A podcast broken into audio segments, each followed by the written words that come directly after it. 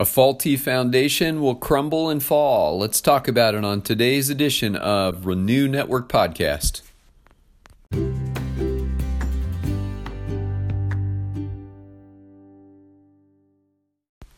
Good morning. Today we are finishing a week and we're also finishing a chapter in Luke's Gospel. We're going to be wrapping up chapter 6 today as we study verses 46 on in through the end uh, to verse 49. And that will round out chapter 6 in all of these teachings of Jesus here. Um, this has been a, a largely red letter chapter, and we know the red letters represent the words of Jesus. Um, now, in the Gospels, uh, the Gospel writers um, had various sources. Sometimes they were sources for each other, sometimes they had firsthand information from people who were close associates to Jesus. And so uh, these teachings, these words were coming to them, uh, in some cases, uh, secondhand uh, from people who knew Jesus directly or who followed him as one of his disciples. And um, so we are getting good and reliable firsthand account witness uh, to uh, Jesus' teachings.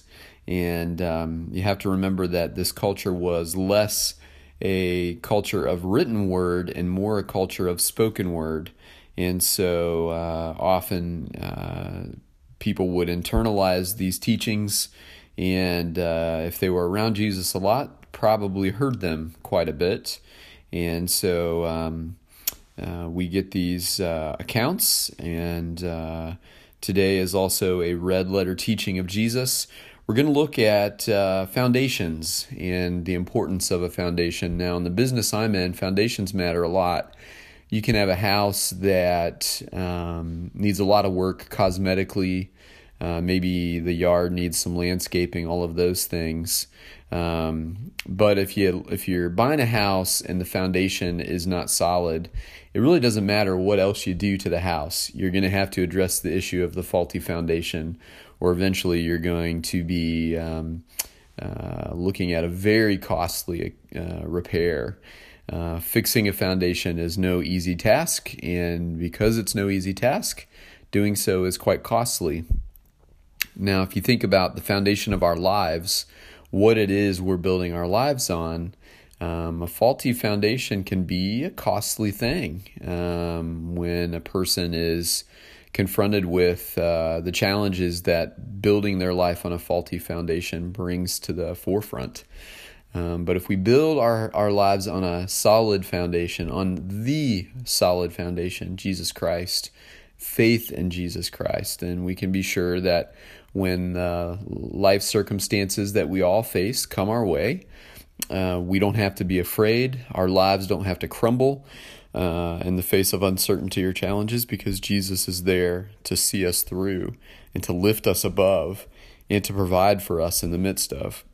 And so um, we are going to be looking at foundations today. And I want to challenge us as we begin this teaching and as we go into prayer to consider the foundation upon which we have built our lives.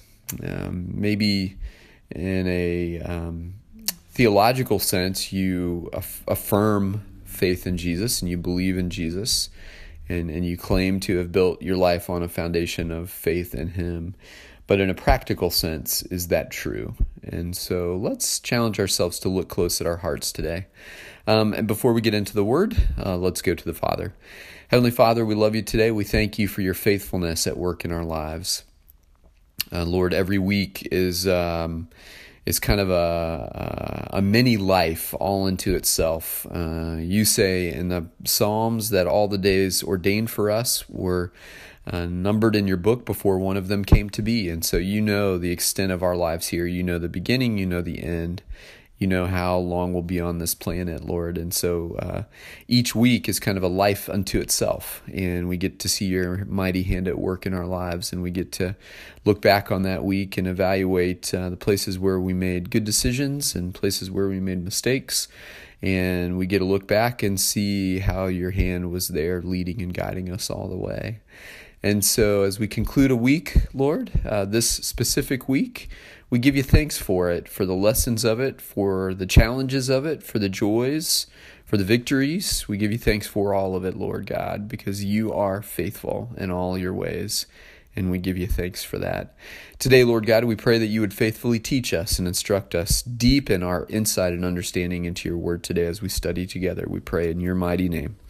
Amen. All right, this is Jesus teaching in Luke chapter 6, verses 46 through 49, and we will be closing out the chapter today. Jesus says, Why do you call me Lord, Lord, and do not do what I say? As for everyone who comes to me and hears my words and puts them into practice, I will show you what they are like. They are like a man building a house who dug down deep and laid the foundation on rock. When a flood came, the torrent struck that house, but could not shake it because it was well built. But the one who hears my words and does not put them into practice is like a man who built a house on the ground without a foundation. The moment the torrent struck that house, it collapsed, and its destruction was complete. Now, we begin this passage with Jesus saying, Hey, there's a lot of you out there saying that you identify with me. Lord, Lord, you call out, but you don't do what I say. Uh, to make someone Lord is to fundamentally accept that what they say to do is best. And it fundamentally represents a commitment to aligning our will with His will. And so Jesus says, I don't know why you're out there calling me Lord if you have no intention of doing what I say.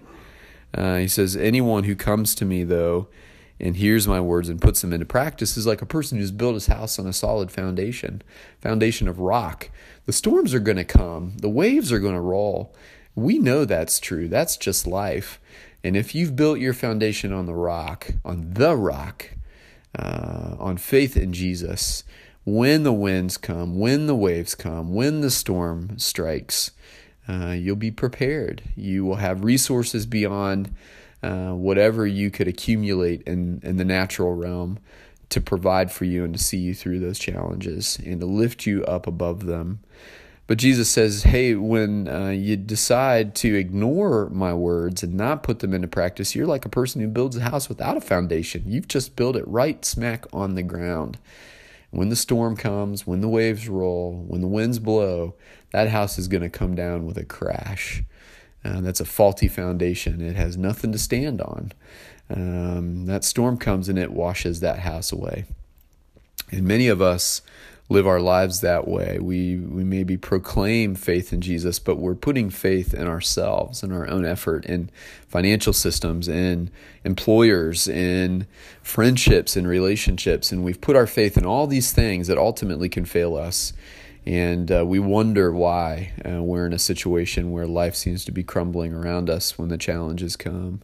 Uh, challenges are hard and they're very real. And even for a person of solid faith, uh, the challenges can bend you till you feel like you're going to break, and they can take you beyond the limits.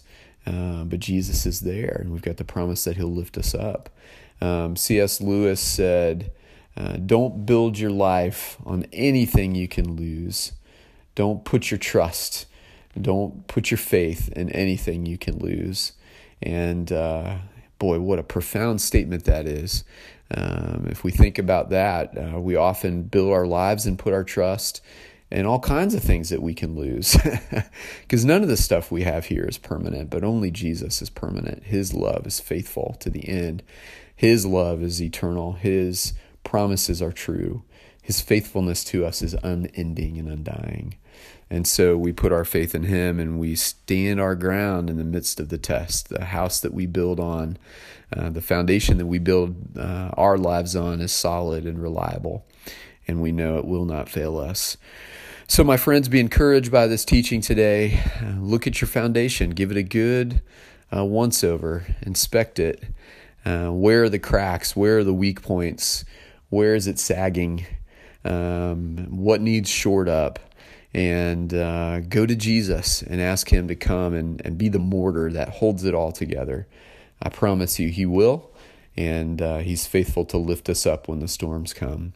God bless you, my friends. Have a great weekend. We'll get caught up on Monday as we move into Luke chapter 7 together. Take care.